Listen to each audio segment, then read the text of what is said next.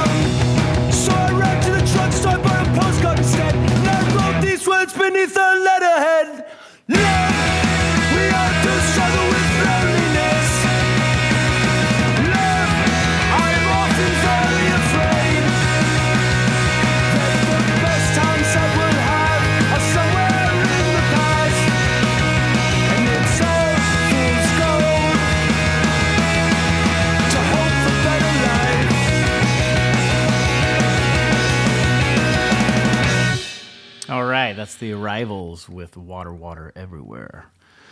Before that was Can of Beans with Temptation. Um, right before that was Screaming Targets with Busy Signals. Um, before that was Bastidos with Parade. Um, look for that vinyl coming out soon. And to start it all off, it was Off with Their Heads with the theme song off a fresh Hospitals re release. Buy it now. Off of Their Heads is also coming to San Pedro June 17th and playing the Sardine. That's going to be awesome. Don't miss out. Don't flake out. Don't just sit around and say, oh, I don't go to shows anymore because I'm doing this, like a lot of people are doing. Um, or, you know, you can if you want. I don't care. I really don't care. I don't care that you just sit on ass. Fuck you. I don't care at all. Do what you want. Seriously, do what you want. Piece of shit. Um, let's get into some bedtime stories, shall we? Because we, we, someone needs to go to bed. All right. I don't know. It ain't me, babe. It's Gabe. Gabe Dinger asked this week's question for recess bedtime stories for you now.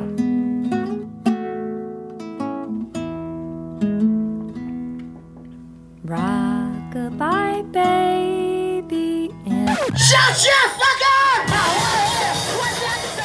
Okay, so Gabe's question was it's not a question, it's a sentence. He says, I've always wondered how you met and connected up with Blag Dahlia from the Dwarves. Um, and that's a that's a very uh, cool and interesting story, I guess. Um, it was mainly it was mainly Jed's doing the the late great Jed Skipper. Um, he he was you know we both were huge Dwarves fans, but he he probably definitely got me into him. Um, he actually tried to get me into a lot of bands that I was reluctant at first because I was I was you know the hardcore kid who um, was not as open minded with music um, as I you know as I eventually became after you know smoking some weed and um, and just growing up and realizing that wow there's a, a lot of great bands besides Minor Threat, Seven Seconds, and the Germs. Um, he actually, Jed actually tried to get me to go see Nirvana at this club called Jabberjaw in LA, and Jabberjaw is the size of your living room. And I said no because for some reason I falsely accused them of being, you know, Hollywood you know, schlock rock, like one of those um, Cinderella type bands. Totally wrong, obviously. Um, they're one of the greatest bands to ever live. Um, I eventually got into them, but way too late to see them at Jabberjaw. And I, to this day, I regret it. And don't make that mistake. Go see that band. Don't don't judge them of being something when they're not. Go check them out first, and then let your mind do the deciding. Um, so Jed pretty much one day, just out of the blue, said, "We we should get Blag to produce an FYP record." And um, Jed being Jed, you know, and me being me, I'm just like, yeah, yeah, right, whatever. Uh, let's, yeah, whatever you, you know, dreams are free, motherfucker. Um, lo and behold, a few weeks later, Jed's talking to Blag on the phone, and um, little did I know, Blag really wanted to, you know, he was getting his foot through the door of production, and he really wanted to produce bands, and um, maybe even more so at the time than than playing, even though he was still playing, but he was more focused on his solo, his Blag Dahlia project. Um, the he did one CD and it didn't really work out too well, but you know he's still doing that, so kudos.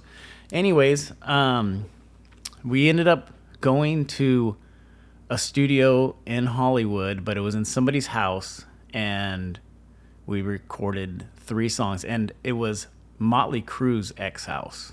That's we were in this debauchery, this this den of debauchery, um, recording the three songs that would go on the split with Propaganda, the FYP Propaganda split.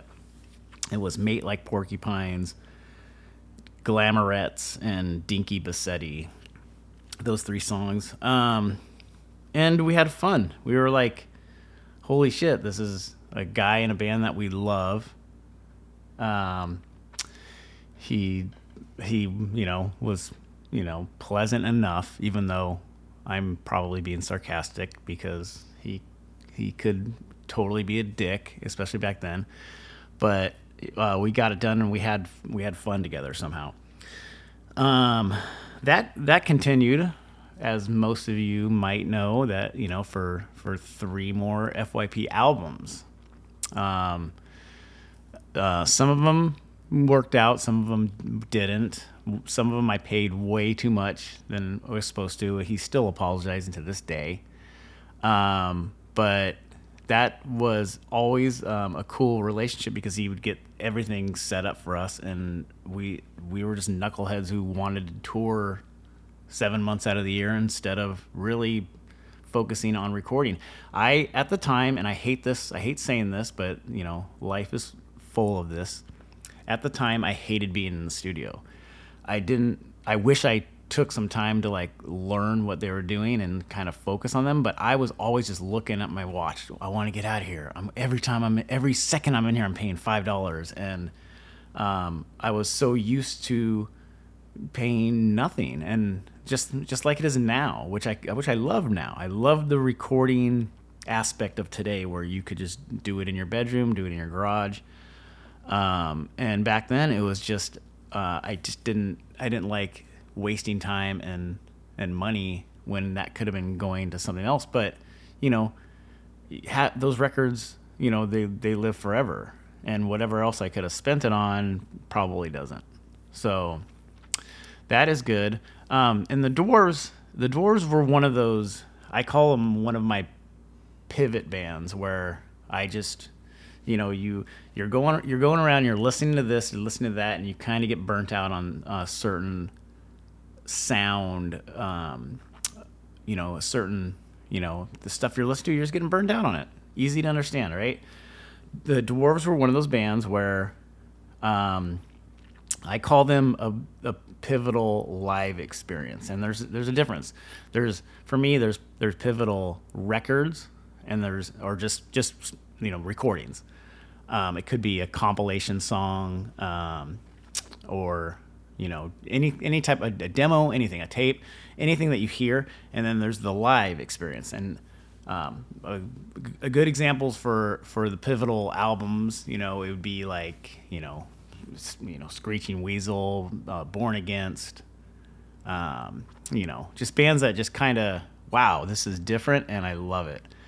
Um, at the time by the way. The live the live pivotal bands the first one that just completely changed my life. And and keep in mind my first show was i think in 80 84 85 at fender's ballroom and it was seven seconds. And they were pretty much my first band that just changed that changed my mind about music where i was like i like punk rock and this is i'm gonna dig into this and this is it and they're my favorite. So i already knew that. When i went to see them it was exactly or it was it was above. It was above what I expected. It was awesome. But the first band that actually changed that was MDC. I remember going to Fenders and not knowing what to expect. And here's Dave Dictor wearing a dress, um, throwing trash into the crowd. Just, just not. It wasn't the sh- the straight edge hardcore scene at all, and that's what was going on. Um, the the straight edge hardcore scene was great, fast music that I that I loved and grew up on and yearned for, but it was a little too metalish. It was getting really metalish and definitely too jockey. You know, I love sports, but jocks I could do without. Um, and saying nothing against that whole scene because I loved it and I I went to all the shows, but MDC was the one that made me go, hmm, this it it, it could be dirty and scummy and still fast blistering punk rock. Um, so MDC changed my life. Their their million millions of dead cops album. Oh my god, come on! It's still to this day to this day, it stands the test of motherfucking time. And on to the dwarves. I remember, I don't know what year it is, and maybe I'll dig it up later and and uh, reshoot it. But uh, it was at Bogarts in Long Beach. I'm pretty sure it was um, during the Thank Heavens tour. I could be wrong, but me and Jed went, paid ten bucks, and back then ten bucks was like fifty. Now going to going going to a small show and paying 40 or 50 at least 40 it's probably averagely about 50 now. So it's it was a lot of money back then and they played for 10 minutes. And those 10 minutes were was just a mind fuck. It was a blistering psychedelic mind fuck where i pe- people were pissed off because it was so so short but i was i remember going to europe um, for a skate some skate thing the next day and I was on the plane and the whole time I was just thinking about the Dwarf show. Fucking crazy. And then fast forward to where you're able to work with them, it's it's pretty awesome.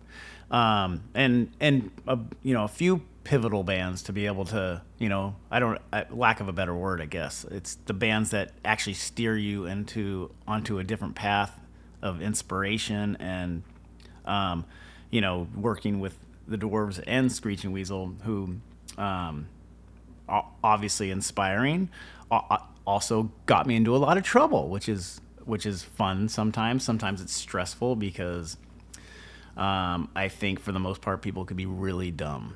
And that's my opinion. And you can't take it away. And you can't even can't even comment on this because it's a podcast. So there. But i mean there is there is a lot of weird hypocrisy going out about stuff like that because i mean if you if you look at the the the the female ticket buyers for these bands um, the ratio compared to some of these lunkheads favorite bands it's laughable so um, to see people try to, uh, they're, they're sticking up, they're sticking up for the for the, the opposite sex. It's it's um, ridiculous. It's like don't speak for them. Let them like what they want to like. Um, there's you know there's also you know maybe if you're gonna judge a a band or any sort of artistic thing based on a personality you should try to get to know that personality if you're going to judge it. That's just that's my opinion. But go ahead, you're going to keep doing what you're going to do, and um, you're going to fail at life, you know. And to try to choke art, you know, I mean, I could just say, you know, I mean, this is a bad analogy because I'm to bring up comedy, and some some of you think even comedy overall should be banned, but imagine going into a your local comedy club like the comedy store or you know some something where you're just to hear something off the cuff some guy's to walk up there some girl's to get up there just out of out of nowhere and and just give you this blistering blazing comedy set and then compare that to Saturday Saturday Night Live now. So it's I mean that's that's what you're kind of you're trying you're trying to clean up something that was never made to be censored or clean. So let's play something dirty. First, some uh, free cocaine for you to uh, get it going. All right.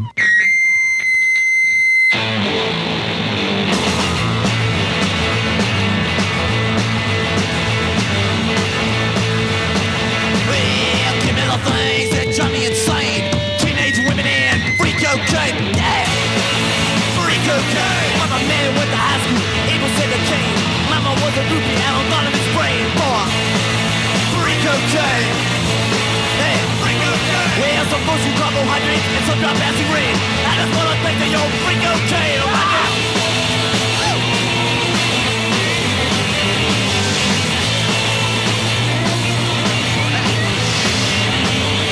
You know the best things in life are free. And if it be, why don't you give it to me?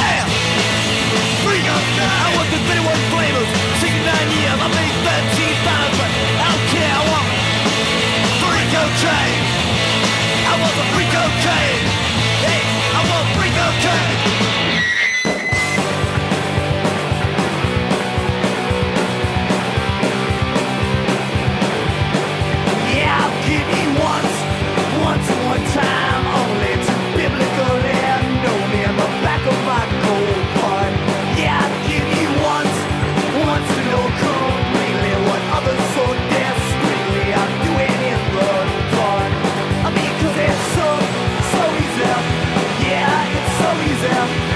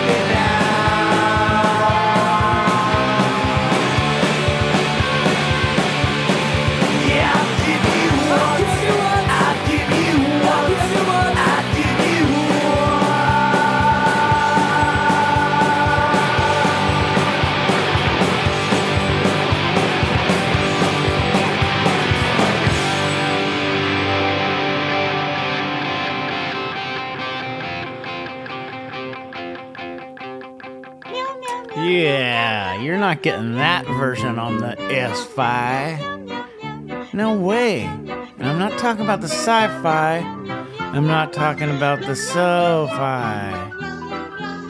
We want, we want to thank Gabe Dinger for sponsoring this whole episode and everything that he's done. And all of you for listening. Um, thanks for keeping it dirty. It's a terminal island lockdown. Terminal island lockdown.